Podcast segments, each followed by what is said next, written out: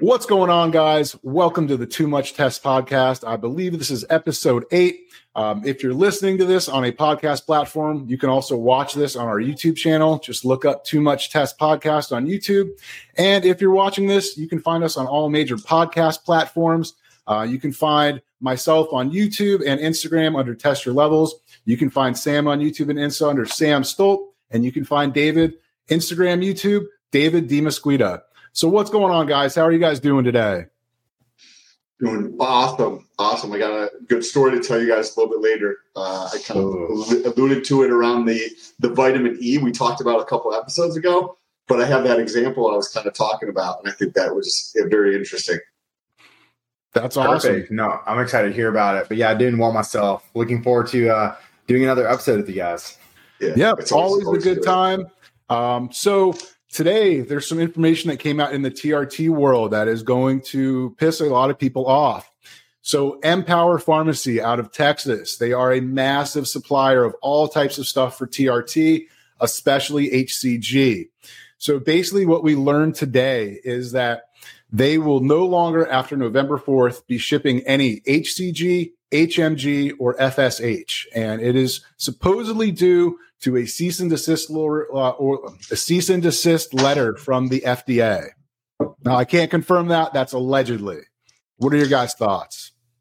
Well, I saw last was it last year, six seven months ago, the FDA came out with like new paperwork you basically have to fill out in order to manufacture uh, HCG, right? So Which is basically more money in their pocket There was there's a law that was written like 10 years ago. It's called like the Biologic Something Act. and it basically reclassified HCG as a biologic medicine. From what I can gather, this act was supposed to help lower the price of insulin. But in doing so, it basically reclassified HCG as that biologic to where you have to have a biologic uh, license from the FDA in order to do that, you need like a multi-million dollar, like super high-tech facility. And then it's like a two or three year process before you get approval. Supposedly Empower is trying to get this license, but they don't have it yet. And the HCG or the FDA is pissed off that they are selling it. Okay. So from what I understand about it is Trump actually passed the bill to lower insulin. So they are baked in together, like you're saying but it was when Trump was in office, actually, was when the bill was passed, if I'm not mistaken. Someone correct me if I'm wrong there, but I, I heard it's actually Trump actually passed that. And then Biden, when he was first elected, his first executive order, and it was an executive order, was to reverse that bill basically and that knock down the price of insulin.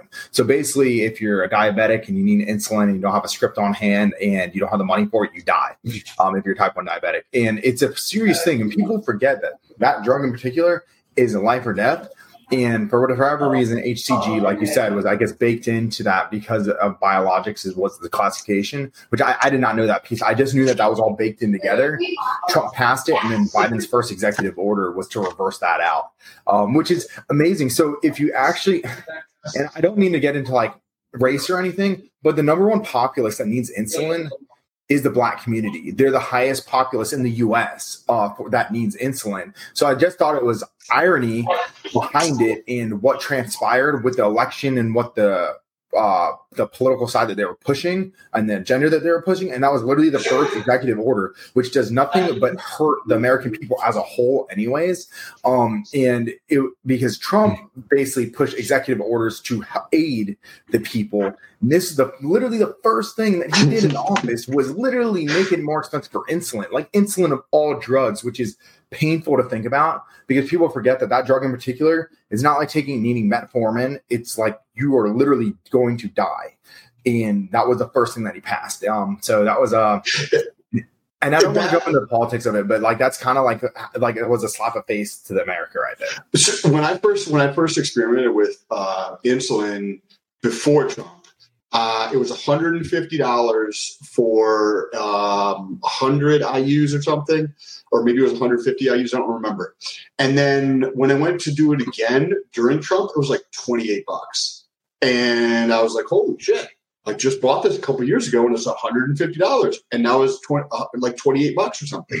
And then I'd see these posts online and they're like, uh, I don't have health insurance, and I was paying this, and now it's my insulin's going to be six hundred dollars a month. I don't know what to do. Like, now, uh, let, let me add a little bit too, because I know the insulin world relatively well. Um, obviously, bodybuilding, a lot of bodybuilders do use insulin to a degree. Um, there's smart ways. I'm not going to get dabble in like the details of it, but there's different forms of insulin. The most prescribed forms of insulin is going to be your Humalog or Novolog. Novolog is just a generic version, and then you have Lantus. So Humalog is fast acting. And then you have, which is a 15 minute peak, like it hits after 15 minutes and it basically starts to release and it's a 90 minute timer. And then you have Atlantis, which is 24 hours and it basically hills and valleys through the day like your pancreas would normally do. I believe that the pulsing is 12 to 14 times through in that 24 hour period. So with, you guys know champagne and they have like dry and they have extra dry and they have brut, brut for champagne. That's what I always think of when talking about insulin because you have like rapid, but then you have like fast, and then you have like something that's even quicker or longer. And and the naming scheme with insulin always fucks me up because I don't pay that close attention to it. But it always reminds me of like the champagne. In champagne, you have like dry, then extra dry, and then brut. And like the, the naming scheme, you're like, well, which one's the sweetest? Which one like tastes the best? And they're like, well, this one. And you're like, okay, that doesn't make counter in like it doesn't it doesn't have like a uh, a logic in my mind associated with, with those words. Yeah. What, what is what, what is that with the insulin? Like, what is it? Rapid and fast, and then there's I don't even. I don't even. so the only ways that you can really like, you really have to know the world. You have uh, basal-based insulins, which are going to be your longer insulins, and then you have basically the rapid releasing ones. Um, and they just work there. Like there's no good rhyme or reason to remember it in my opinion um besides if they have an r attached to it. So what i was going to say is in those two in particular are very very expensive from Empower pharmacy. When trump was in office you'd be looking at like 300 to 350 dollars for the humalog pen and then lantus i i think is around 500 600 dollars. And then now it's more expensive. But there are two insulins that you can utilize that one's a basal and one's a rapid um, but they're different than those two which they do not prescribe very commonly. It's one of the oldest forms of it and that would be your novolog sorry not novolog. I almost i just misspoke. Um, you have novolin r and novolin n. You can get these over the counter from walmart for $25 for a thousand units. So this is the cheapest way to that's what I, that must have been what i got Exactly that. So that, and it's still to this day twenty five dollars even after that bill. I don't know why it did not include that one in particular. Um, I don't know if it's a medical emergency kind of drug, but you can only get it from Walmart. I don't think they even carry it at other pharmacies. So the easy way to remember that one is Novolin R is rapid, but it has a two pulse. It's not like Humalog. It has a 15 minute pulse and a 90 minute pulse. And then you have Novolin N, which is a 12 hour half life. So instead of Atlantis, where you hit it once a day, you have to hit it twice a day. So mm-hmm. morning and night kind of thing. So with insulin, so I like that idea of using insulin as a tool without actually negatively affecting your insulin levels by by by things like metformin or, or slim pills like you know cinnamon extract and berberine and all that kind of stuff. I think i'm going to be testing that out. So with insulin at, some point probably this fall or next year with insulin if you've got that the onset the peak levels of insulin in 15 minutes so is that from no, and r is what you said right? Well they start to release. Like it, it, it, it basically pulses. They work in pulse mechanisms and it's it's a hard pulse. Like so, like the Novolog, it like hits at 15 minutes and it doesn't repeak. Whereas the Novolin R peaks twice, and you're looking at in 15 minutes and then 90 minutes. So sometimes people run into the issue where, like, with the if they were used to Humalog, for instance, right, and they hit it, and they're like, okay, I need carbs during this window of time. Sometimes they need carbs during that window of time, and then it peaks again, and then they need more carbs afterwards, and they start to go hypoglycemic. So that you just need to be very, aware of that, that it does happen. Have you, what do you guys think about that? Utilizing it as like to help, uh, say, post workout using a, a fast insulin, but, but the one that just peaks once just to shuttle nutrients in just after your workout. and then throughout the rest of the day using berberine with your meals to control your blood sugar. So this way you're kind of like you're pushing the extreme on this side, but then you're just raking everything back in. And then you're doing it again like that throughout the day. What are your guys' thoughts on that strategy? Um, I have no thoughts on insulin. I've never tried it. I've never really looked into it. Uh, I'm not that deep into the bodybuilding or to where I would utilize anything like that. Um, but it, it's very interesting. It's an interesting concept. I mean, I am super freaking happy that I don't have to deal with that. Um, Because um, I mean, I mean, it's this. I mean, HCG, insulin, all this stuff, this life saving medicine, all this stuff. It really goes to show you that the medical industry does not give a fuck about your health in any way, shape, or form. It is nothing but a pure business where they have a monopoly on something. And if they can squeeze however much money, uh, they will. I think I was telling David last time there's some crazy medicine for some crazy disease, and it's like $17,000 a month or something for this. And this guy went out to China and there's like this China like medical, you know, fair type thing where you meet all different people that can make medicines. And he's talking to this one place that makes this medicine. And they go back to their little factory and it's not like a super high tech factory or anything. Like they've got like they have like 55 gallon plastic drums like full of like raw medical ingredients like the raw powder and the lady gives him one kilogram she gives him 2.2 pounds of this stuff to to as like a sample to bring back to the us and they did the math and like if you broke that out into the dosages and the pills and stuff it was some crazy ungodly amount of it was worth like four or five million dollars and people in China don't just give you shit for free. Like they're all about their money. So for her to give them this guy a kilogram and just be like, here, take back to America. Cool. I mean, you can see how cheap that ingredient is. But here in America, you know, $17,000 a month. And this goes with insulin. And that's, I remember seeing there's, there's some group, it's either in France or something, but they're working together to try and make a version of insulin that will be like open source. So they, I mean, they know how they can make the insulin that these big companies make, but they can't put it out there because they'll get sued because it's proprietary and has patents. So they're trying to find a different way to make insulin and basically give out the recipe or the process to everyone in the world so that people in other countries and in the US can choose to get this stuff that's going to be open source and obviously uh, however many times cheaper. But just crazy. Like you said, I mean, Biden, Trump, the FDA, CDC, they don't give a shit about your health. It's all it's all just a thing about making money.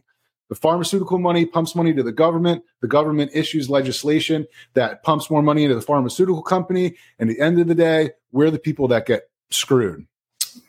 I saw an I saw an interesting um, an interesting talk, and it was referencing laser eye surgery and how the markets would actually be beneficial by in, inserting uh, transparency and then letting the markets like handle the pricing and how mm-hmm. the pricing for LASIK eye surgery is just like plummeted because you have all the ophthalmologists who are, advertising, okay, it's only $799, right? And they're like, it's like, you're like, oh, wow, that's really cheap, but they're competent. They've done like, you know, 700 or 8,000 fucking eyes. And taking that same thing because you have transparency in pricing and then you put it into the market which allows the market to dictate the price because there's so much uh, opacity or like vagueness or ambiguity in the medical community uh, that you create these just pricing anomalies that are just absolutely insane all all over the place. It's bit ridiculous. Yeah it's crazy the the me, like medicine so so i'm this so i'm pfizer right i make this medicine right i'm making a shit ton of money and my patent's about to expire on this to where it can go to a generic so now i basically just reach i change the way that it's processed or i mm-hmm. add something else in or it's just done in a different way and i repatent it so that it can't be on the generic market so it's a it's just a bullshit way to go around you know, and just be able to keep your stuff proprietary so that never goes to generic so that you never stop making money on it. It's, it's, what, man, what were you going to say, David? Yeah. So, Sam, I can, I can kind of talk to you. Like, we can jump back into that topic later on if you want to about the insulin stuff, if you want to. But as far as like continuing this conversation, I just want people to know that from an HRT clinic, one reason why aromasin is not prescribed, which is one thing I always theorize, is how expensive it is in the US Aromasin is $24 a pill versus Anastrozole, which is Arimidex, is approximately two to four dollars, depending on who you're getting it from. But I can order Pfizer brand Aromasin from India or anywhere else in the US for $2 a pill, which is the same exact price as Arimidex. And that is Pfizer. That is not a generic brand. And that tells you what the upcharge is in the US and how many political payoffs had to happen for that drug to be legalized in the US. That is literally payoffs, and then they have to make their money back at the end of the day. I guarantee you that's exactly that's one drug in particular. And I can tell you right now that it's two dollars from other countries from the same brand. And the, do you know? So that so that's a great point you bring up because one of the things that the drug companies actually want is regulation that doesn't allow companies to uh, say trade medically across from the board. Because from a pricing from a pricing standpoint pfizer will come to the united states and be like okay the averaging household income $60000 $62000 well that means that they could pay this for this right? And, and given that it's insulin that is potentially life threatening that means they get to pay a premium to that. Okay well we go to say india right? Where the average income is $9000 right? So they can only pay this much so the ability to buy in India the exact same fucking thing, probably out of the same fucking plant, and then ship it back to the United States, that is uh, that's something that the pharmaceutical companies don't want to happen because then it affects their pricing, right? It's it's just arbitrary. So they're like, oh shit, I can get insulin over here for you know 37 cents because it only takes two cents to actually make 100 IU's, and I can ship it to the United States at a 400% markup, and just like so, think about Sustanon. Sustanon, they were trying to, a company that, uh, Organon or whatever, that was trying to get Sustanon to the US and it never passed FDA trials uh, because, you know, Pfizer, Merck, and all that, they're selling Cypionate and Enanthate. They're like, competition? Hell no. We don't want that. That shit is not passing FDA approval. Governor, of this, you know, let's, uh, you know, I know you've had your eye on that property out in Aspen. You know, what if one of our shell companies were to purchase that and transfer it to you for a dollar? And, you know, just uh, for HCG, um, there's a brand, there's a, a pharmacy called Bharat Serums out of India, and they make a product called Hucog.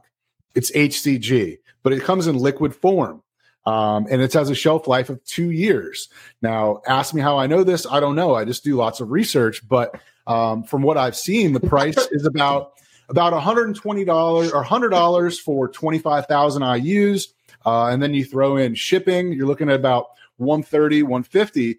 It's not really that much of a better price compared to here, but that's including the shipping. And you have to think that's just a business that's making a profit. So if they have 50 or 100% margins, it costs them 50, they sell it to you 100.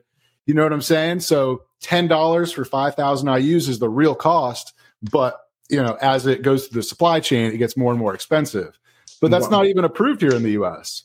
And one of my favorite things, though, is when we're talking about India and China and cost per living and what they can charge for drugs over there. But people forget most of the drugs are manufactured in China and India. And so they're coming from the same place, they're charging different prices. So it's 100% political payoffs, maybe transportation fees not not included, and they throw that in there. And then on top of it, if you look at actual pharmaceuticals, besides just the bodybuilding drugs that we're talking about, something like ADD medication, there was an ADD medication, and I forgot which brand it was, being produced in China.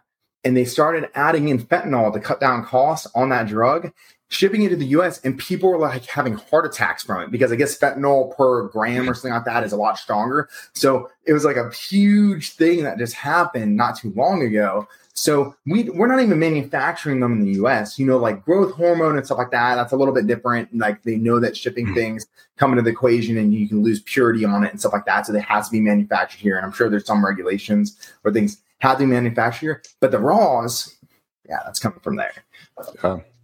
I, I, almost think hmm. with what's happening um, right now, we have the, the issues at the ports. Well, there's many fucking issues, right? You also have this great, you have this great awakening of, of people who are like, I, I, don't want to work for a company that just doesn't give a fuck about me whatsoever and work under these environments. Plus, you have like ambitious people who are like, I want to do my own thing, and and then you have other people who are like, I don't need to make eighty thousand dollars a year. I am perfectly happy if I make three thousand dollars and I only work ten hours a week. And you have all this these pieces going on at the same time. So you have this mass amount of people who are quitting their jobs. And, and when you think about, I'm, I'm, reading this very interesting book um, by the author of The Black Swan, and he and he's talking about um, like the further you get away from in my mind how i'm interpreting it is of creation or being at the ground level the, the obviously the more ambiguous the information is the shittier the information is at that level because you don't you don't like that's why trump was able to communicate at such a great level relative to anybody else because he paid attention to his twitter right and so we have gotten away from that standpoint of being able to actually produce anything uh, because we it's all gone. There was tax incentives and payoffs to pay people off so you can get it out of the country and give them money and all that shit, right? We know that was happening, but now you have this massive, massive quantity of millions of people who are voluntarily quitting every single month in record numbers. And is this the catalyst that starts to increase people's like uh, creativity in terms of manufacturing shit, even if it's just in their house. And then they're like, okay, let me get this piece of equipment. And, and they're doing 10 a month, right? And then now they're doing like a hundred in a year from today. Because is that what's going to bring this back together so that people are actually starting to create things and they understand what is going on versus like, you know, you can go do, you know, toenail studies in fucking some other school and teach you about, you know, all this crazy shit that just doesn't have any pertinence to reality. I want to touch. I, definitely want to touch on that about manufacturing in the U.S. But I just wanted to just add on to the different prices of different medicine. So a lot of people don't realize that you know Walmart isn't going directly to Pfizer and being like, okay, here's a PO. We want to buy this, this, this, and this. So the manufacturers, you know, Merck, Pfizer, all that, they send it to a distributor who then works with different groups. You know, so they may have multiple distributors for all their stuff and then they will sell it to Walmart. And then so you go, so let's say I go fill a prescription for whatever medicine, right? The Walmart's got this big bottle. And when they figure when they go to see how much they're going to charge you through your insurance, they look and they have there's a middleman involved. And depending on who that middleman is and how large they are, that's the type of discount you get or what you pay. So Walmart could literally pull 100 pills out of the same bottle and another 100 pills and it could cost me 200 bucks, it could cost someone 10. And what GoodRx did is I believe they used the distribution codes, whatever it is. If you ever see GoodRx, they have those like four different codes, all crazy numbers. I believe they use them through it was either USAA or uh, what's the one for older people? Uh, what's that group? Or, AARP. Uh, so I believe they use those. So you're getting the pricing of a massive group together. Um, and the way it works is that they basically, the person that has whatever these codes or the master code person, they're basically getting half of the profit and then GoodRx is getting half the profit, but it lowers the price. And for me, I have never seen a GoodRx price that is worse than my insurance. So insurance for me is just I get hit by a fucking car and my arm's hanging off, I get sewn up. But for medicine, it makes no sense for me. Well, so I'm going to kind of combat that really fast. So I just got prescribed. I'm, I'm getting surgery tomorrow, so I just had to pick up seven prescriptions. I don't have insurance, right? Insurance makes no sense for me. I get run blood work run six times a year. Um, I have doctors in my back pocket. I don't need insurance. I'm not paying for someone else to be sick. So I think I'm too blunt honest sometimes. I think, but that's okay. Um, so I go to I go to the doctor. I, don't, have, insurance, I don't have insurance either. Similar reasoning. I don't. I don't have insurance. I just don't see it. Yeah. Like, yeah, catastrophic insurance I get right. Like if like I end up getting like cancer, you know, you or going to the ER because I got hit by an eighteen wheeler, but the eighteen wheeler is still going to pay for it anyway. So, um, so so um, went to the pharmacy and some of the scripts were like $200 to $300 goodrx knocked those down to like 50-ish dollars. Um, but there was a painkiller that i was prescribed um, and my dad happened to get surgery literally last week so right before the surgery so i had to pick up his script as well. It was about $20 cheaper for his prescription.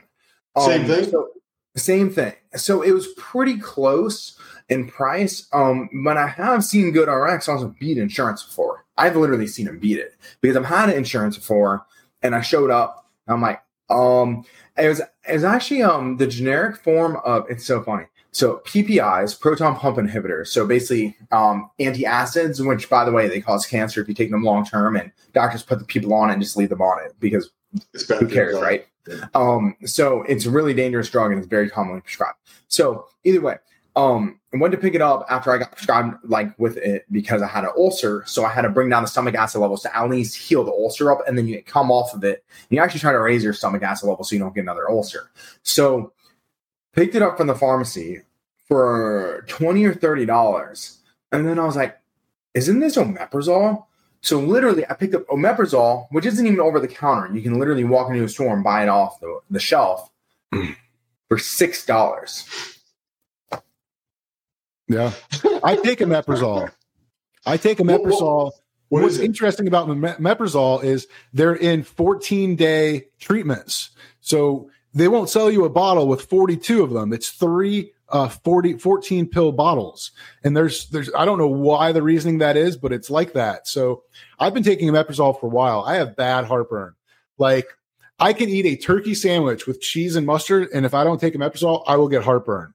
Like I could go to sleep, I will wake up and I will have acid in my throat, and I cannot sleep. And you can take Tums, but maybe David has something that can help. Yeah, man. So like you're, you're talking to hmm. someone that's like basically gut specialized at this point. So I fix guts better than doctors fix guts because gastroenterologists look at pills versus I look at holistic approaches, which a lot 95% of the gut can be healed holistically.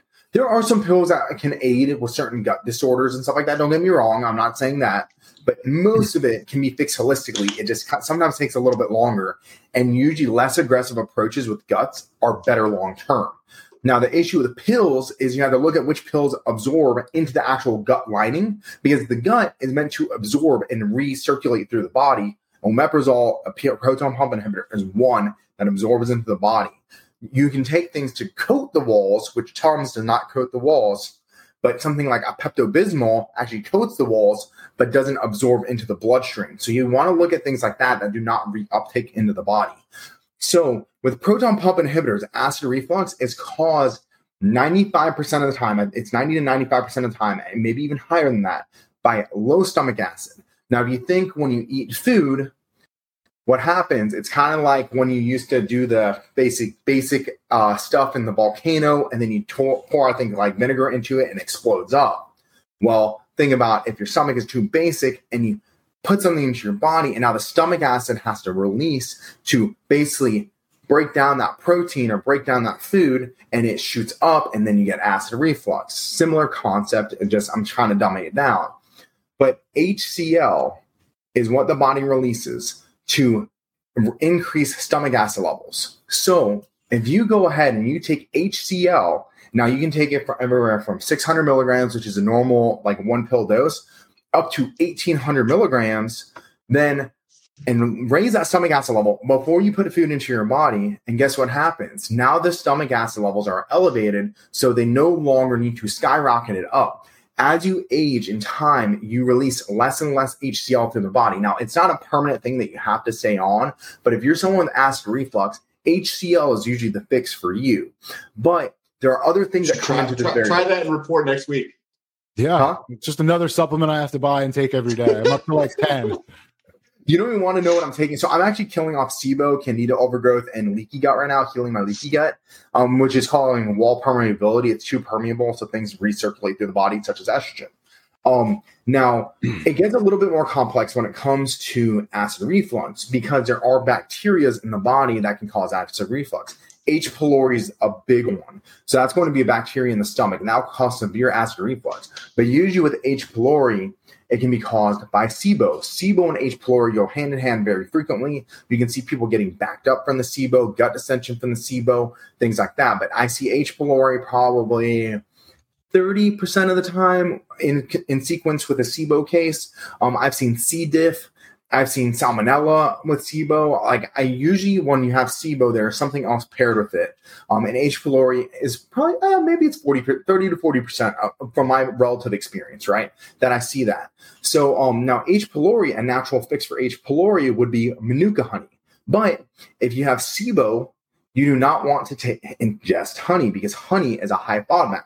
SIBO cases, you have to put on low FODMAP foods. So this is like the trifecta that happens wow. with everything. There's so much that comes into the gut, and people underestimate it. And when your hormones are off, and crack uh, females, right? You can see zero zero zero on females, which progesterone, estrogen, and testosterone Sometimes, if they're too low for too long, which can be is usually a hypothalamus axis issue or an ovarian hypothalamus, a pituitary issue.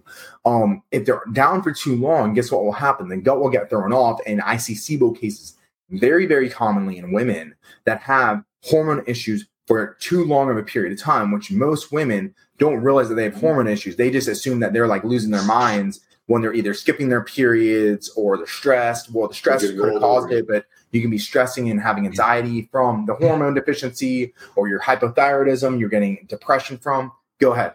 One of the one of the things. So I was reading this book. I mentioned a couple episodes ago. Um, uh, it was a doctor in California about healing the gut, right? Because there's lots of things we can do post like you have an injury of some sort and, and, like with the acid instead of taking the thing like an acid reducer like actually giving your body what it needs to be able to take care of it which we're just talking about.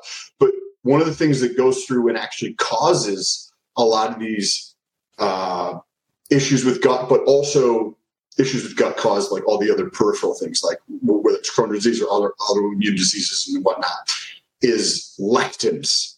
So he's treated over 10,000 people in his clinic and over the and he's like a lead he's got like a couple patents for like the heart surgeries that he's done. He's a very well known doctor um, St- Steven Gundry i think his name is.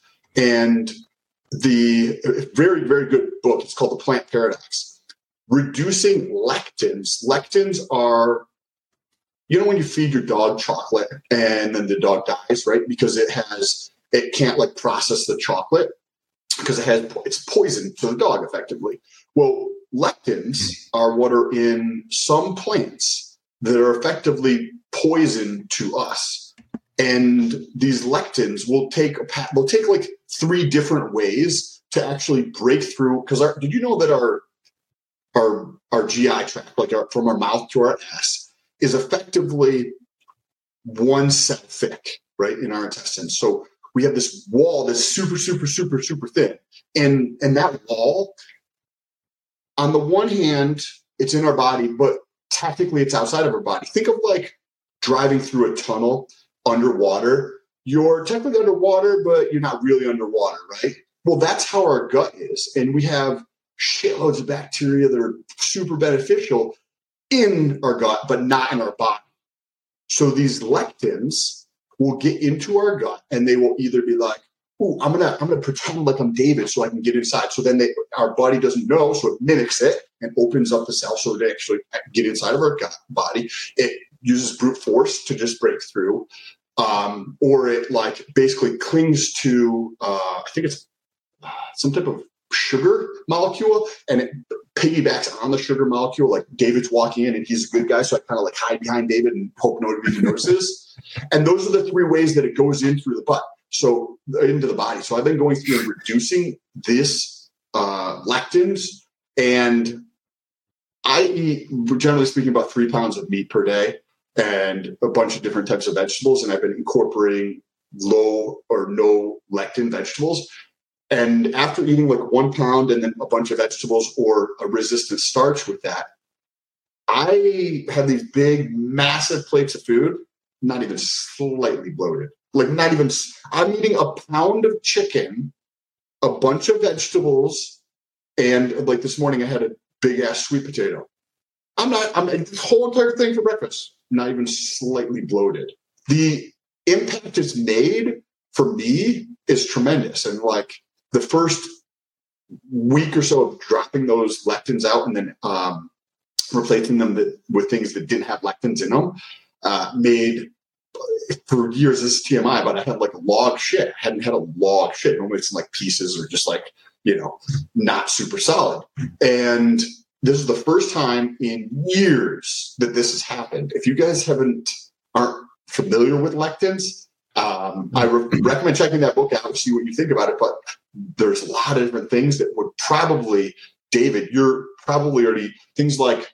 Um, I was going to say, so let us know what what what are foods that are common that have lectins that that someone would want to avoid if they were listening to this. They don't want to read a book and they're just like, "Yo, I just want to let tell me what to avoid so I can get rid of some of these lectins."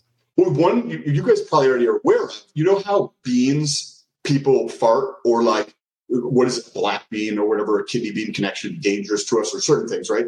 Well, beans, number the beans are a big thing. Soy, corn, um, tomatoes, basically anything with a seed in it. Um, hmm. There's there's another thing that's kind of like lectin, but it's in it's WGA and it's in milk products. But there's a, there was a mutation in like cows that caused them to have this WGA, which acts similar to a lectin in our, in our body. So I'm working towards figuring out which milk it is that actually doesn't have this WGA. Uh, but basically, reducing corn, soy, beans. Um, Sounds all like all the cheap stuff. I'm gonna no. I'm gonna jump in there, and I'm gonna add probably almost every nightshade. Yep. Nightshade. Yep. Okay. Cool. That, so, that, that, that, includes all the nightshades, peppers, and all that shit, but also legumes. So peanuts. Mm-hmm. I didn't. I didn't realize cashews are actually a legume. So I what cut is? Out, I eat cashews.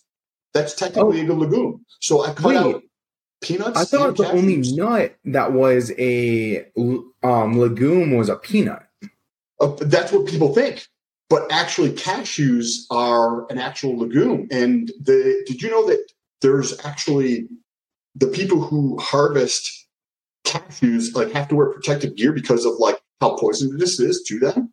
Like so, so the, so the cashews and legumes is it because like you can break them in half, like they naturally break in half? Is that why they're considered legumes? Because like pistachios and I think walnuts because they technically come from the ground. I think similar to like that, a bean. I think that that's it. It's it's like a bean. Um, like legumes are completely different classification. Every other nut besides, I guess those two. I didn't realize cash. I know cashews. Like if you have SIBO and stuff like that or histamine intolerances, you have to avoid cashews because they are poisonous to the body. Yes, yes, um, yes. So a lot of this so, is probably overlapping with what you're talking about.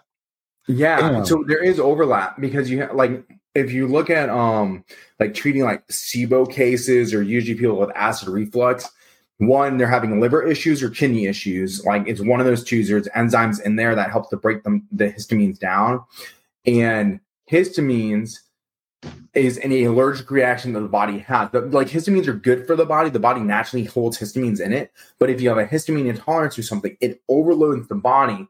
You have trouble breathing. Sometimes you get a rash um, whether it's a dog licking you or whether you're eating a peanut, which I'm allergic to all of a sudden after my entire life eating them two years ago when I had histamine intolerances. Um, and it had to do with legumes and oxalates as well. So oxalates gets interesting too. So oxalates would be like super high oxalate nut is almonds actually. And I couldn't eat almonds for a while. I can eat them again though, but yeah. So try. Um, so almonds have lectins of some sort, or or they're derivative of it, or something But raw almonds without the without that brown shell on the outside, like the ones that are like, oh, these are bland tasting ones. Those are the ones that are better for us because that shell has like there's reasons from a biological standpoint the plants are like trying to protect themselves right so that's why they do these things like oh well if i fuck sam up then he's not he's going to stop eating my shit right over time and that's that's kind of like the idea like if we kill the dog then he'll stop eating the cocoa plant or that kind of thing um, we just, we just pause for a second? This is a really bad episode for me because I take omeprazole. I've been taking omeprazole for a long ass time. Uh, and David's telling me that it's got cancer and it's going to kill me basically.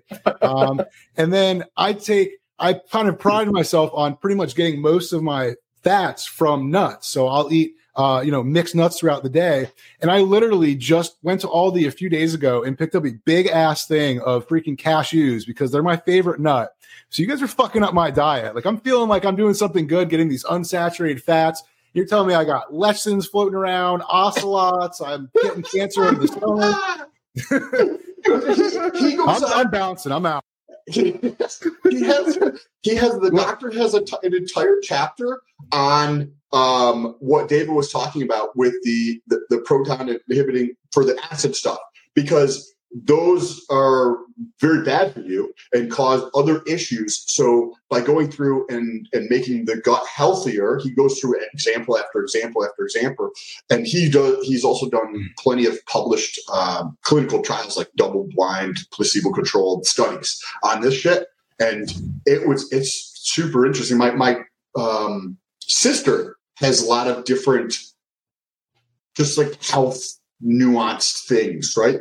So I shared this with her. I haven't had a chance to speak with her yet, but like these types of things are he talks about how he's actually had several people reduce cancer. And as soon as you say that, you're like, oh, this guy has to be a quack. But like go fucking do your own fucking research.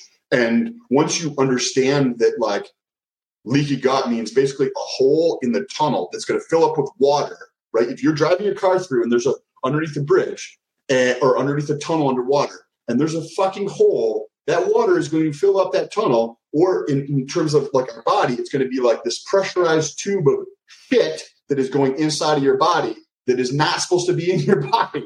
And it, up everything. Yeah. So my estrogen, and I have a theory, my estrogen profile, because I've never ever had aromatization issues, and I still don't. I have no like gynecomastia or anything like that, even with my estrogen levels being on the elevated side of my blood work. And I have a leaky gut. Well, guess what? It gets shit out estrogen. So it's recirculating through the body. So it's almost like, and I'm going to theorize with your water through the tunnel, right? If that hole is where we're going, right? And that's food and that's our intestines, what we're going through, that's actually space. And when you have a little hole, that's a, the, what happens with space in a combu- in a pressurized chamber is it gets sucked out. So whatever's going through there, it's slowly getting sucked out and back, put back into the body, and it is toxic for the body. You are trying to excrete for a reason. Um, shoot, even um, what's the uh? Oh my gosh, it's where there's actually like a bleeding that's happening in the intestines. It's a it's a, like a slit in it. Um, oh my got some type of lesion in there. I know what you're talking about, but like basically like some type of lesion in the intestine that causes that to like basically go into your body. Same exact fucking thing. Same I've had thing. three people with that case, right? Where they and people end up in the hospital with it, and they're like, "What the hell is going on?" They're like, "Oh, you have this. You're pretty much like stuck with it, but like avoid these foods." It's like you can heal that. It's your gut. It's your body. Your body is meant to heal. It's soft tissue. It's not that a tendon blew off from it and you have to get surgery to reattach it. You can heal that back up. And the whole key to this whole process with guts is one, elimination of the top, like things that are bad for you. So lectins, um, if you have histamine intolerance, whatever it may be, if you need to do go from high FODMAP to low FODMAP. But just keep in mind, like medium and high FODMAPs are needed for healthy people. I just want to reiterate that. It's only like when you have a SIBO case that low FODMAP makes sense. Um, it's kind of like adding diversity and adding a cheat meal. It's good every once in a while, probably gut bio. So when you eliminate all that stuff, and then you're clearing the pipes and the pipes are getting cleaned out, right?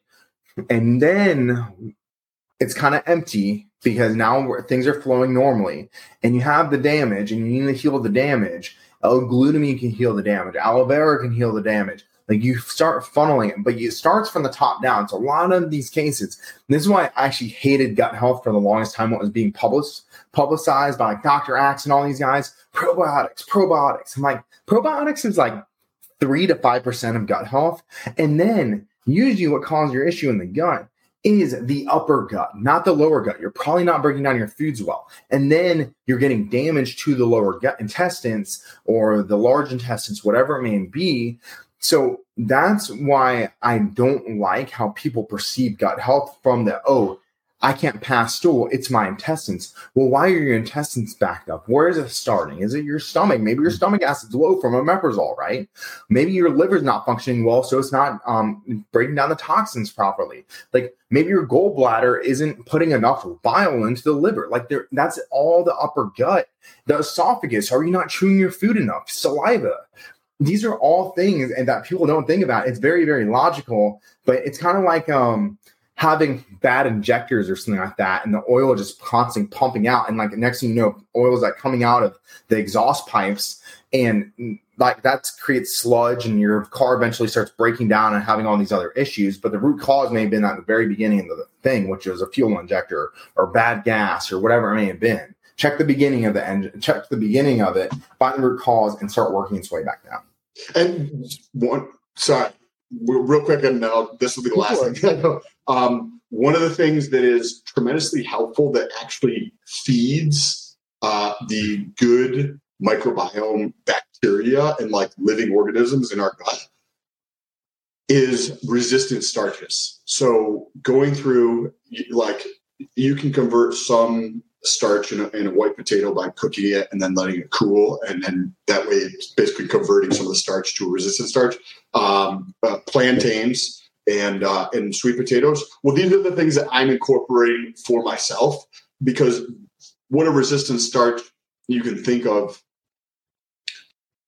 in very simple terms is like you can eat it and your body doesn't actually necessarily in, ingest all that what ends up happening is it goes through and your the bacteria the, the living organisms and worms and all the bugs that are in your gut will go through the ooh dinner time and they grow stronger from that so they're able to protect their environment. You're actually feeding them, even though you might not actually absorb the calories from them. Your gut is actually utilizing those resistant starches to benefit from it. So I added in plantains, which would be like something I don't normally have, and uh, a lot more. I switched to sweet potatoes just regularly now, uh, just to continue to feed it on a regular basis things that are actually helpful. So Sorry. I just wanted to switch gears just a little yeah. bit. So, there's just something random that popped up. I have another thing too, but I know a lot of guys who are on TRT and gear. They always talk about rotating muscles so they don't build up scar tissue. But I've never seen anyone that's ever had an issue with scar tissue from injecting too much. There's just a random thought. I know everyone talks about it on Reddit, like, oh, I'm switching, I'm rotating from glutes to delts to quads to, you know, this and that because I don't want to get scar tissue buildup. But have you ever heard of anyone getting scar tissue buildup? And what does that yeah. look like? Have you ever? Have you guys? Um, I've been I've been on TRT for three years now, and um, you guys ever hit the spot where it's like uh, you're pushing a needle through a piece of wood or something? It's like I, I mean I don't know how to describe it, but it's like it's it's not going through. It does not feel like it's going through flesh. It, but it, I, I, and I, I believe I don't know, but that's what I feel like the scar tissue build up. That's why I use like insulin pins to try to combat that, and then foam rolling to try to help potentially with some of that. I always figure that's like I always figure that's like a tendon or like a nerve or like you know like you got right at the connecting point of two little fibers that are a little stronger but i have felt that where you go you go like that and you're like huh, that's a little extra resistance, and you have to go through a little little more. I'm just wondering. I mean, what could that? I mean, could that hurt you? I mean, is that going to limit your muscle growth? Is that going to do anything to you outside of be annoying when you're injecting? So, one, I like I I'm pretty sure Sam is correct with his statement that that's usually scar tissue. Um, it could be that you're like in a capillary or vein and i mean it just isn't taking i mean i've literally had it where it's like in my shoulder just kidding i'm natural but i'm just kidding. Um in, in my shoulder and it like i can't actually plunge it in. Like it won't even take. And then you adjust it a little bit and then it starts to take. So something is obstructing it. So there is an obstruction of some sort in there. Now the interesting thing about moving injection sites which no one talks about in the absorption ratios of the actual yeah. steroids, which is actually huge. They did studies back in the day on actually absorptions of different muscle groups. And that's one of the big benefits of it is like you probably want to pin the muscles that are the highest absorbing ratios of these steroids because there is a difference between them.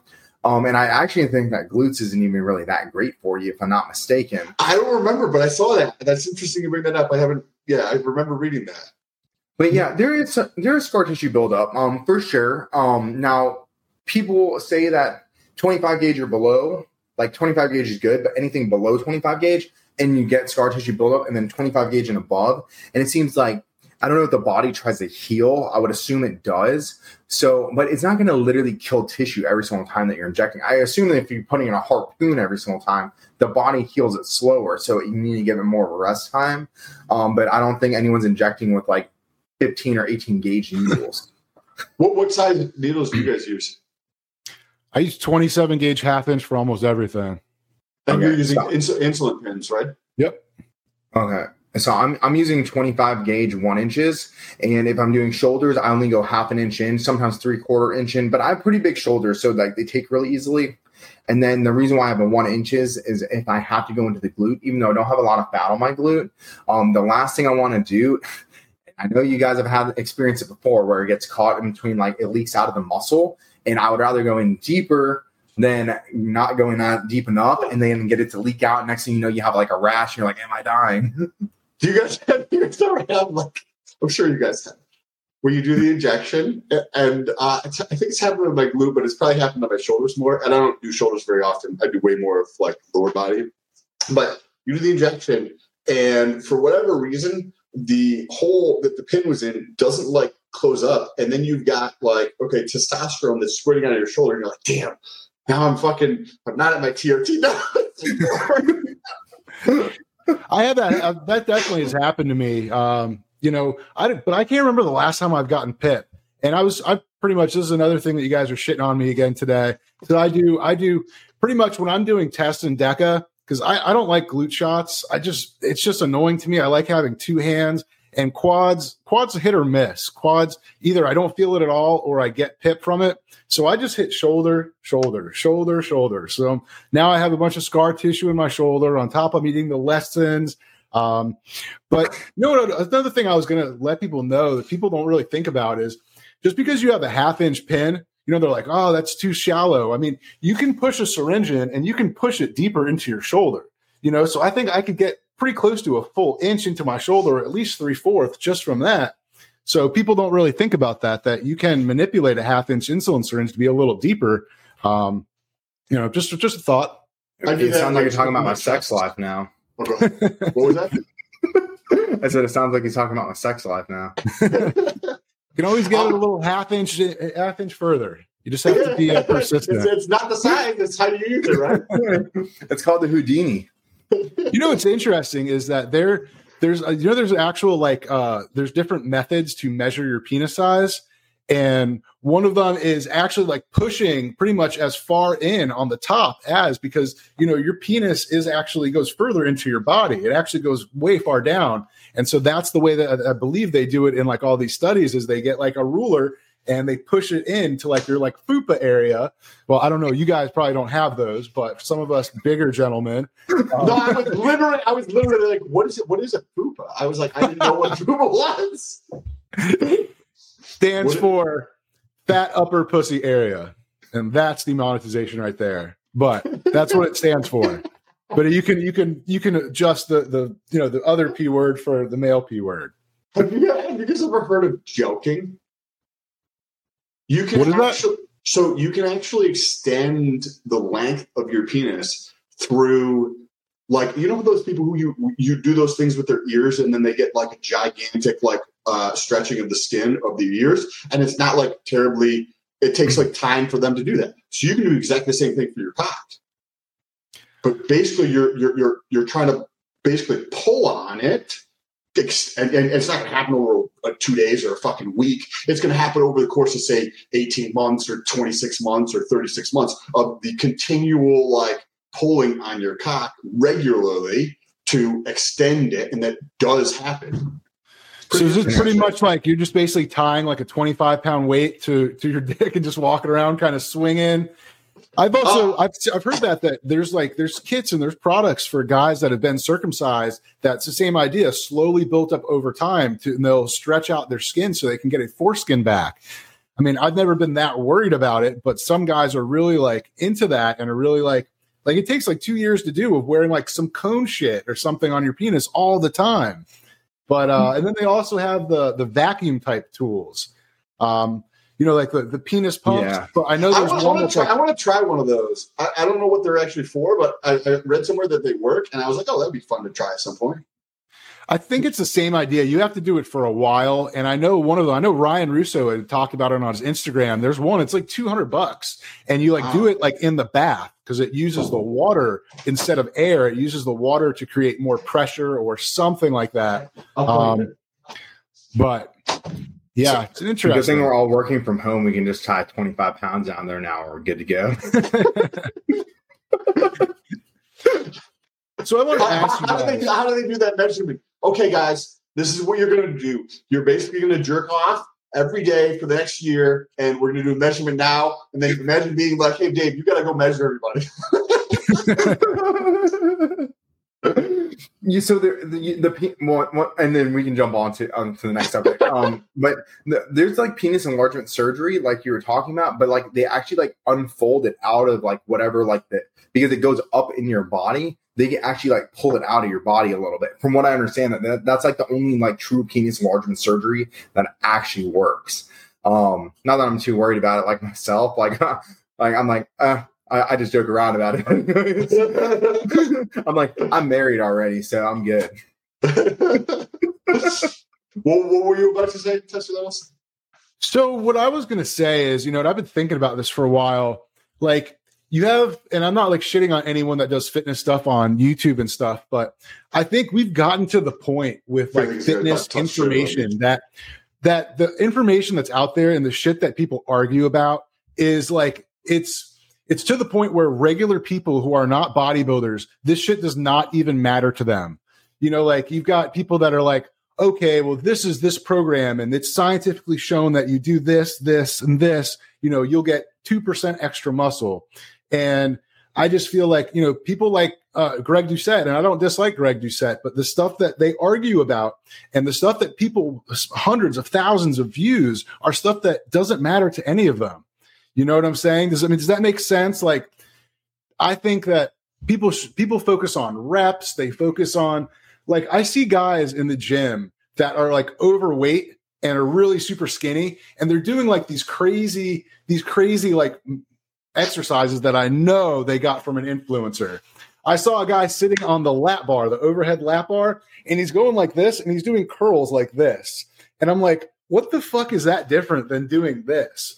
But I see a lot of these people and they follow like, you know, okay, there's rep 12, I'm done. And I think people would get so much more results if they say fuck reps, pick a weight and do it until you cannot get it that last one. I think Arnold said it like it's not the reps that you do that build muscle. It's the reps that you can't do that really rip apart that muscle tissue and allow it to build back bigger. What are you guys' thoughts?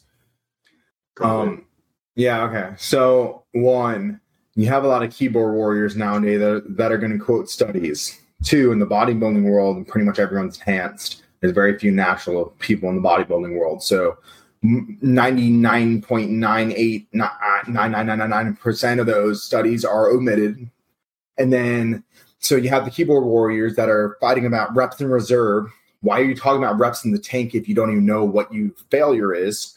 Um, so B, the reps that you can get, those matter. You need to execute properly, train intensely, and when those variables are in check, then you progressive overload and you make sure that your weight and your reps increase and keep it stupid simple. That's the aspect of most life that people miss is keeping it stupid simple. And if you focus on weight and reps and you just make sure that you progress, guess what? You can do the same exact movements for year over year over year over year. And I guarantee you, if they're major compound movements, you won't get weak points. I try to tell people that keep it stupid simple, progressive overload, make sure that you're progressing, make sure your execution stays perfect, and make sure you're training intense. And if one day you want to go to the gym, hell, you want to do five reps instead of eight reps, do five reps. Make sure that you feel like you're getting crushed under that bar, and it's going to be good for you, but don't get injured. Once you get injured, then you get the setbacks. So that's a whole reason why people are like, oh, these are optimal reps. Hypertrophy comes from training till failure. But it is hard for people to do a set of 50 till complete failure because maybe they need to do 60 reps or maybe they're just creating trauma by the time they even get there and their form is breaking down. That's why like 8 to 12 reps theoretically is the best for hypertrophy, but hypertrophy can is truly caused by training until failure. I don't care what anyone says. Like that's what the best athletes in the world do. In the NFL, are you going to see someone that's holding back when they're training when they're know they're going to get hit by a guy that feels like an 18 wheeler? No. like uh, on what you were saying on the there's there's so much information out there that like this person says this, and then you can literally find a piece of data that points in the exact opposite direction, and you're like, well, that seems like a credible source as well, and then people are absolutely lost. But how I see things, it's it literally doesn't matter. Like if you want to fucking squat every day, cool, that's awesome. Like it's good at work, you can continue to get reps or continue to get results. But the biggest factor, like bar none, is just consistency over time. Like you just have to show the fuck up every day and just try to like you even if you're doing bench, I can do flat bench. I don't really ever flat bench, but like if I was doing bench, you can do the same weight and actually people like, oh, that's the same exact thing. But I personally, at this stage of where I'm at, doing this 20 fucking years, I can change how I am lifting that so it feels different for myself, even if it's the same weight, even if it's exactly the same weight. How I choose to like, okay, I'm going to be focusing on this other aspect of this rep, and and, that's those nuances that like when you talk to the master locksmith and he's like, yeah, this is the blah blah blah blah. blah. And you're like, how do you know that? Well, I've had 47 years of experience. And when you go to the gym 10,000 fucking times, you know what I mean? It starts and to really add up. So, one thing that you just mentioned is intensity variables. There are like a million intensity variables, time under tension, blah, blah, blah, like all this stuff out there. But you know what the best intensity variable is? How it feels. How hard mm-hmm. can you make that movement for yourself and execute properly? That's where the money is. Everyone's going to have a different rhythm of their heart that they're going to go to naturally and it's going to feel better for them. That's why time under tension I don't like mm-hmm. because I like the the aspect of how fast that weight can go up is how fast that weight should come down and that prevents injury at the end of the day. But every single person is biologically different and it could be literally the rate of your heart rate is dictating how fast that's going up and down. Listen to your own body and execute how your body feels best, like whatever is making those fibers contract properly. When the stretch feels really good, sometimes it feels really good to do a deep stretch, and sometimes it feels like you're about to rip your tendons off your body. Gauge it. you know what's interesting is I've I've always found just for me personally, I I usually do like if I'm doing like cable crossovers, I try to get the, them together and then I try to push real hard there and I'll go back real slow. Uh, I can't go back super deep because of my shoulder. But what's interesting is when you look at someone in the gym, there's a guy in my gym. He's a freaking monster. He's just big as shit. And, you know, I, I look at him I'm like, damn, that's impressive. You know, think about how many, maybe he's done 40,000 bench reps on the bench where I've done 15,000. You know what I'm saying? It's not that he's doing some crazy reverse bench press and he's doing all this stuff. He's done 40,000 reps and I've done 15,000. So I'm 25,000 behind him. Um, I find I find that interesting. And you know, it's you can't sell intensity. You can't sell an intensity program. You can incorporate it, but you have to let people know, like, yo, I've got this crazy workout. Like I looked at Greg Doucette's workout. Um, it's it's not a bad workout, but there's nothing there's nothing proprietary. There's nothing spectacular about it. It's just a full body workout throughout the week but that's it. And he made, I'm, I do not know how much money he made, but he's driving a Lamborghini SUV right now. So that, that, that was the other thing I wanted, you had mentioned about how people were, what they're putting out around like Greg or, or Ryan or other people that talk about shit like that. But I don't, I mean, uh, there's, there's a, an incentive there, like to talk about things that is going to get them attention because that's going to get them money, whether it is relevant to the population uh, or or not. I, I, actually went through on back to what we were talking about. That was on a tangent, but with my workouts over the past uh, 45 days or so, my workouts have been some of the best they've been in long, long time. But every exercise superset and it's not like, okay, I'm going to do an antagonizing muscle or that I'm going to even do the same muscle. It's that every after every single because otherwise I'm like you get distracted and you're distracting your mind and your and for me my mind has to be 100% focused on it. So okay, if I'm not going to be doing this specific primary exercise, that secondary exercise for me is a superset, but it keeps me focused. Mm. And and and a lot of the times it's rehabilitation, mobility, uh, active stretching, not dynamic or, or not like static stretching, um, or like rear delt type things, or maybe some core type of stuff, or like, okay, there's this specific area of my body that I'm working on building and supersetting every single exercise throughout my entire workout. wow. The pumps and like the just crazy focus I've been able. Do you guys have like little tricks like that that you'll do to maintain focus and intensity while you're in the gym? So the best thing for me, and you're talking about basically the benefit can be muscle activation. Um, now when I am warming up, right, like warming up should be not to exhaust yourself, but to make sure the muscles are awake, but your mind is awake and connected to that muscle, mind to muscle. So for instance, when I'm doing dumbbell bench press or bench press, I'll take literally a five pound weight or a 10 pound weight and I'll actually cross over. But the thing is, my issue is I'm trap and shoulder dominant. So I know my weakness. I know where my mind's always going to go. It's, it wants my shoulders or my traps to take over because that's naturally where I probably have more fast twitch muscle fibers from like when I was a kid and I used to train them more frequently. I don't know, theoretically, or I'm just better at activating those muscles, whatever. Yeah, I could literally talk about all day, every day. There's like a million different studies that would point to a million different directions. They don't know. Either way, so I'll take a five time pound dumbbell in this hand and I'll literally cross over and I'll go from the bottom all the way up. See how the shoulders traps activating right now? All the way to the top. And then I'll bring it back down and then I'll make sure to adjust and roll the shoulder back and pull it up. Now I'm getting only chest, only chest, only chest, chest. So, and then I'll keep going like that. But it keeps the trap in the shoulder out of the movement. So it tells my brain, hey, don't activate the trap in the shoulder because I know that that is a weak point. So that on that first rep, even me knowing that I want didn't want to activate these two, and me talking about it to you guys beforehand, I still activated because that's a natural tendency for me.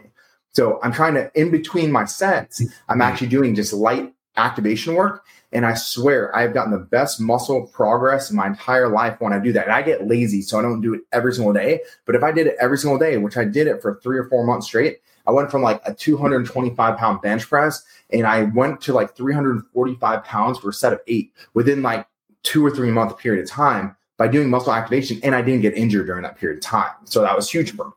That's, That's interesting. Yeah. So for me, I do things a little differently. Like I, I don't follow any particular plan. I don't plan for any particular amount of reps. Um, I just pretty much I walk into the gym and I have a general idea. So if I'm doing chest, I want to do something for you know full chest, something for upper chest, something for lower chest.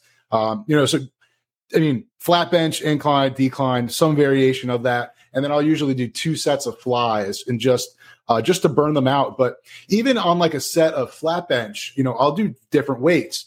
So you know, I'll warm up. Obviously, my first set will probably be in the 10 to 15 range, somewhere in there.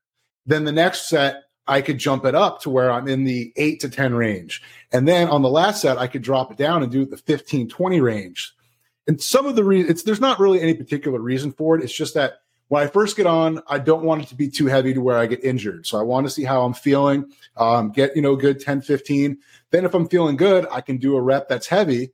And then at the end, I put it a little lighter and I really just want to focus and burn out that muscle it's not not scientifically proven. I mean, maybe I'll sell a plan at some point to make some money, but that's just kind of. And then for a lot of stuff, I'll do to where even if I can't get it, like on the flies, I'll just do as much as I can. I'll just, you know, I can only get it this far, but I'll just do it until I can't do it anymore.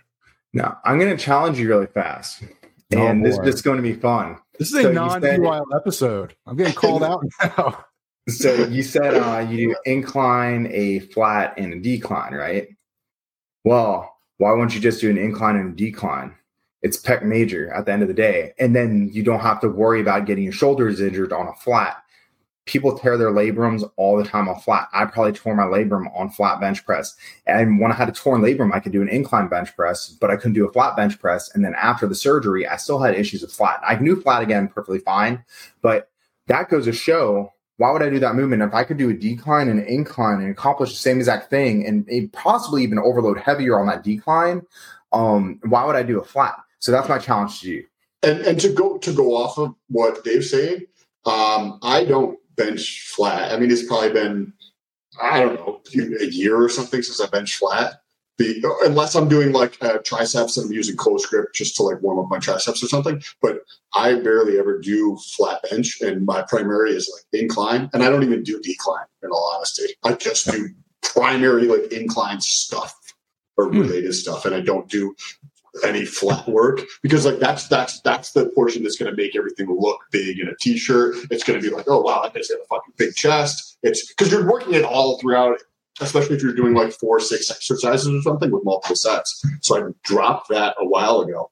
And uh, not that I've noticed a ton because I haven't really been focusing on the chest at this moment, but it's interesting that Dave's mentioning that. And I'm exactly how I'm doing it. So if you try that, let us know what you think in a future episode. Yeah, that's interesting. I mean, I'm down for it. Um, I don't like, I don't work out with a partner. So getting on an actual decline bench makes me a little nervous um, just because I do like to go to failure every time. And you hit decline, you're on a decline bench, and it's coming back down. Uh, you know, you better hope someone's right there, or else you're gonna have that shit resting on your Adam's apple.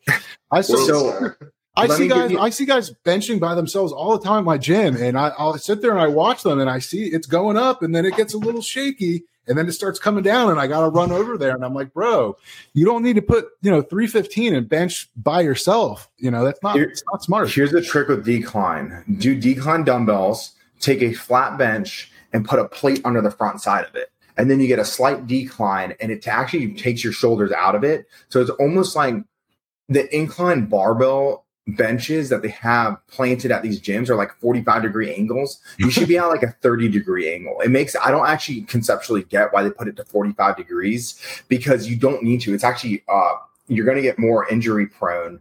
And at the end of the day, you still need to tuck those elbows in anyways, but it's more comfortable and a more powerful movement at about a 30 to 35 degree angle. So I actually bench usually in a Smith machine or using a free weight bench if I can overload it and I have someone that I can trust I can spot. But most people can't hand you like 225 plus when you're doing that. Um, so just uh, just food for thought. I would try the decline dumbbell because I do not like decline barbell. I think decline barbell is a very difficult movement to execute properly. It's a dangerous movement.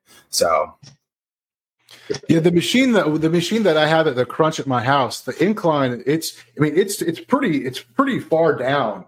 Like and that's where I start to feel that in the front of my shoulders. I have to kind of for a lot of chest stuff, like when I first get it off like I can it's hurting my shoulders, and then I can kind of like set and then I can start benching for whatever reason. But I think I'm going to sit the chair a little lower on that one, so it's less of a less of an intense angle. Hey, I got a, a good um, a, an idea that I'd like to kind of we could probably use it to help kind of wrap things up. But let's go through each one of us and share what we're currently working on on our physique that we can touch on and tell the story of as as over the next several weeks or months or you know however long we want to continue. So uh, you guys go ahead whoever wants. What are you currently working on, and and like where's the destination so that we can draw that story out for people over some period of time.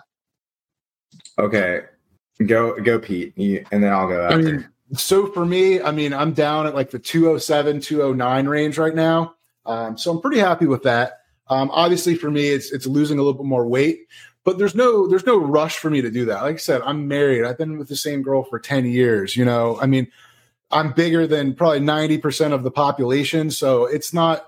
I'm not too worried about it. So for me, it's kind of gain some more muscle and lose a little bit of fat. Okay. Nothing crazy for me. I'm not stepping on stage, so very no, simple that, that, that, that, right there is an amazing goal that you could you could literally play that out for the next seven years. True. Very true. Like there's no there's no doubt. I mean, like you could put on six more pounds of muscle and, and, lose six pounds of fat and continue that process. You know, do three or four pounds per year. Dave, what about you? I know yours might be more oh, internal. I'm about to speak this into existence, and I'm hopefully not going to eat my words on this one.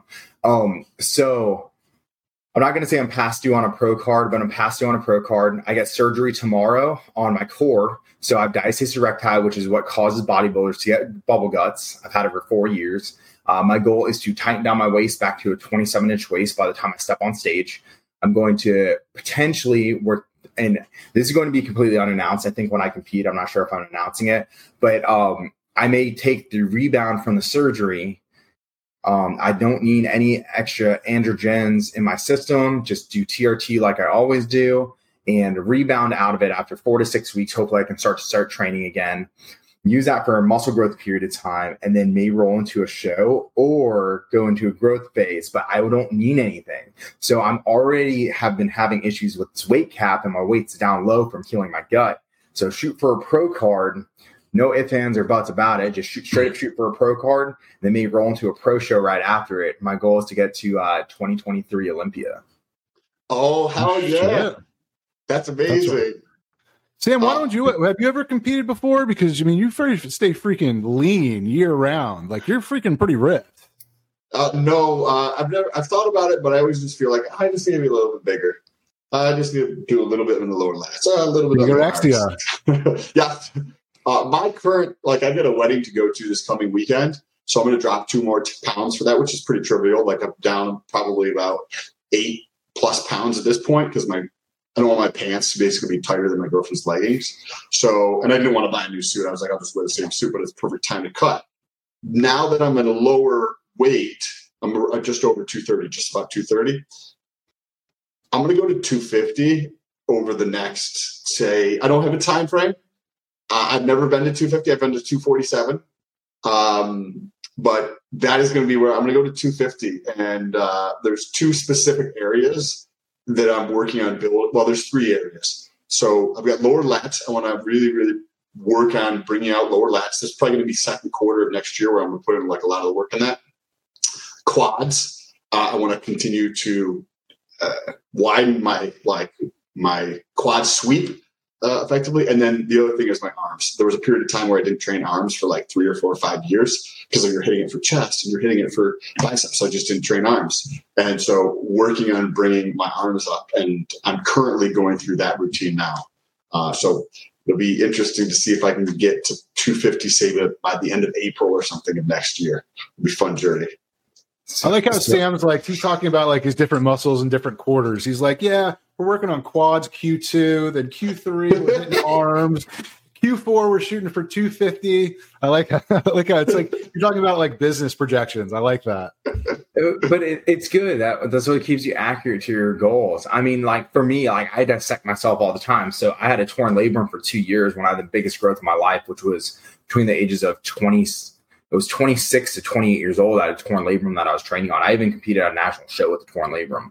Um, and I have a an imbalance on my left lat, um, which is I've almost evened out over a year and a half period of time. And then I still have a my left tricep is a little bit smaller. So my arm is actually in measurement, I think it's a half inch difference between my right to my left. And you can see it when I pose. I can hide it when I pose if I want to, but I just don't because I don't care because I need to even it out.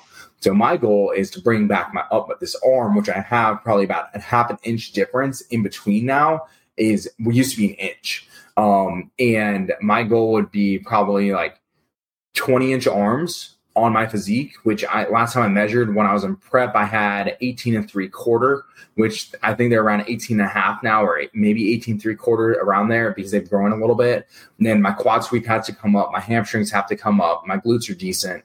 And then um uh that left lat actually inserts on the drop is what I actually want to focus on, which is really difficult to bring up some thickness in there. So thickness in like the lower lat area and insert area would be really nice um so on stage. So that's kind of like where i'm it's kind of targeting right now. Like it's like an artwork. Like you have to really think about it and hone in and organize your volume on how you want to do it. And you only have so much volume you can put in a week we, we let's do let's do uh, episode uh, ending so this way it will kind of work towards so people have an incentive to stay towards the end of the episode because sometimes we go off and stuff but then if you want to follow our progress at the end of every episode I'm going to ask these two fuckers where they are on their progress and what they've done over the last week to two weeks towards their objectives.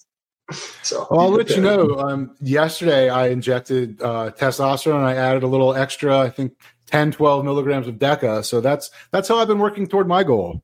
Just, just added a little extra. I was just like, you know what?